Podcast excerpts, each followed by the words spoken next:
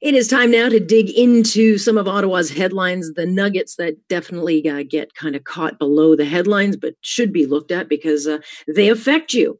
Uh, let's bring in Tom Korski, is managing editor of Blacklock's reporting, and you guys really made heads explode, including my own, because as soon as I saw the headline, I thought I'm selling my house. But this whole issue of um, the CHMC doing research for about $250,000 to look into whether or not the federal government will bring in this home equity tax. And I guess the objective would be to level the playing field between renters and owners, because apparently homeowners are considered lottery winners.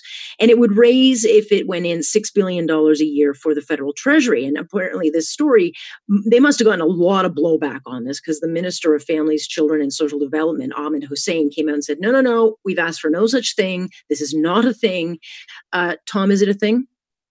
Oh, it's a thing. They say they're not going to do it. They say they don't want to tax home equity, but it keeps coming up, Alex.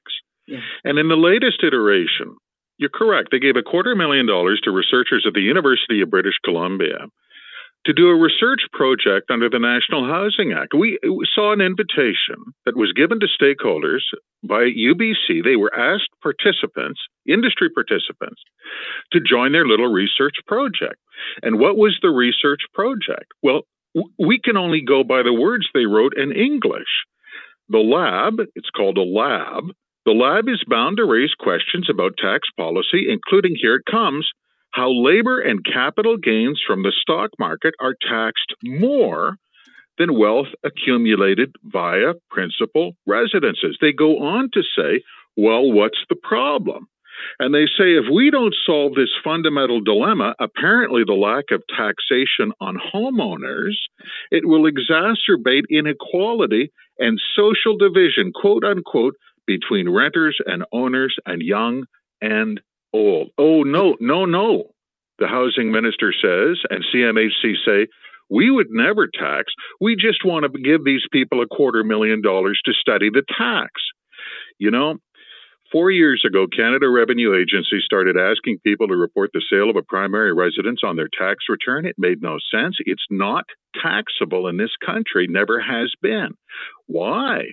Well, the CRA said, no, just curious, doesn't mean a thing. 2019, there were leaked reports from the Ontario Liberal Caucus, the federal caucus, that talked about a capital gains tax on home ownership depending on how long you own the house. No, no. As soon as that was released, we would never do that. This thing is a zombie. They keep killing it, but inexplicably, they keep bringing it back. Right, because Adam Vaughan, MP, uh, you know, uh, something, you know, during the election, I mean, it was put out, one of, I guess, his uh, documents got out there about this tax, and, and, he took a lot of heat for it, came back and said, absolutely, we're not doing this. So they have, you know, methinks they doth protest too much they seem to forget. And if they do move forward with this, I think this would be absolutely the end of, of the liberal uh, government. Uh, most people aren't lottery winners.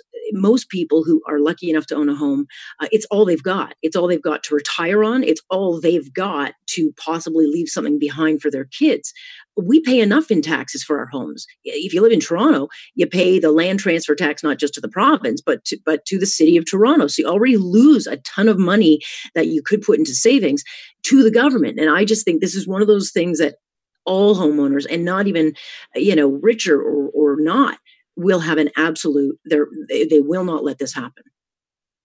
Oh, if this was ever introduced in any form, but they keep bringing it back and talking about it and getting caught and saying, no, mm-hmm. no, it's much more nuanced. Alex, every mill worker in my hometown drive up to Ottawa and burn Parliament right to the ground. This is all working people have. Yeah. It's blood, yeah. sweat, yeah. and tears. You have to eat a lot of spaghetti to mm-hmm. pay off that mortgage over 30 years. It's all you've got. But you know what? someone's going to have to pay for that 1.3 trillion debt. That's mm-hmm. the latest figure from the Parliamentary Budget Office. They're coming for somebody, but what they'll find out is 12 million homeowners in our country will say, "You're not taking that out of my hide. Try it. Try it and see what happens." Yeah. Well, yeah, because we'll all go back to renting. Because I will not. I will go back to renting before I give them well, one more penny. You know. after after they burn the police cars, yeah. yeah.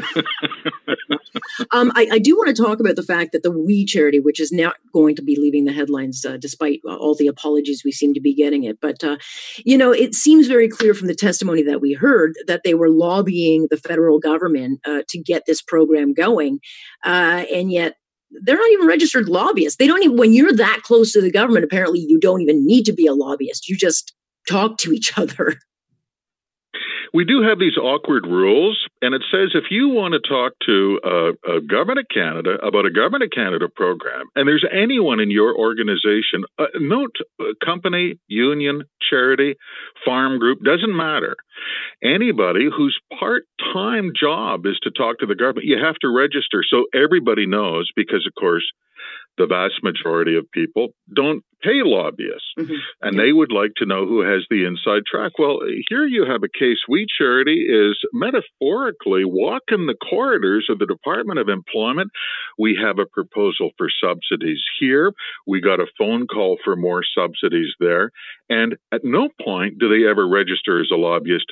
Carla Qualtrough, Minister of Employment, pretty straight shooter, Alex, said, mm-hmm. you know what? You can't, you can't no monkey business.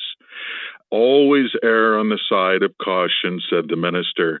If you're going to do that, you have to register so everybody knows. Incidentally, she said she never spoke to them. It was yeah. just people in the department who did odd that odd that in the finance department of all departments. And so you know there's some pretty serious um, you know uh, consequences if, if you're caught lobbying and you're not part of the following the rules. It's either a $200000 fine which i guess they could just sell some of their real estate to pay uh, or two years in jail. So where do you think this one goes uh, this one is yet one more uh, brick on the donkey of investigations that is We Charity. Yeah. I don't see how We Charity comes out of this, uh, but you know they're the smart ones. Uh, there are so many investigations going on concurrently, and the commissioner of lobbying has had a formal complaint from the official opposition. She doesn't have a choice; she has to get on it.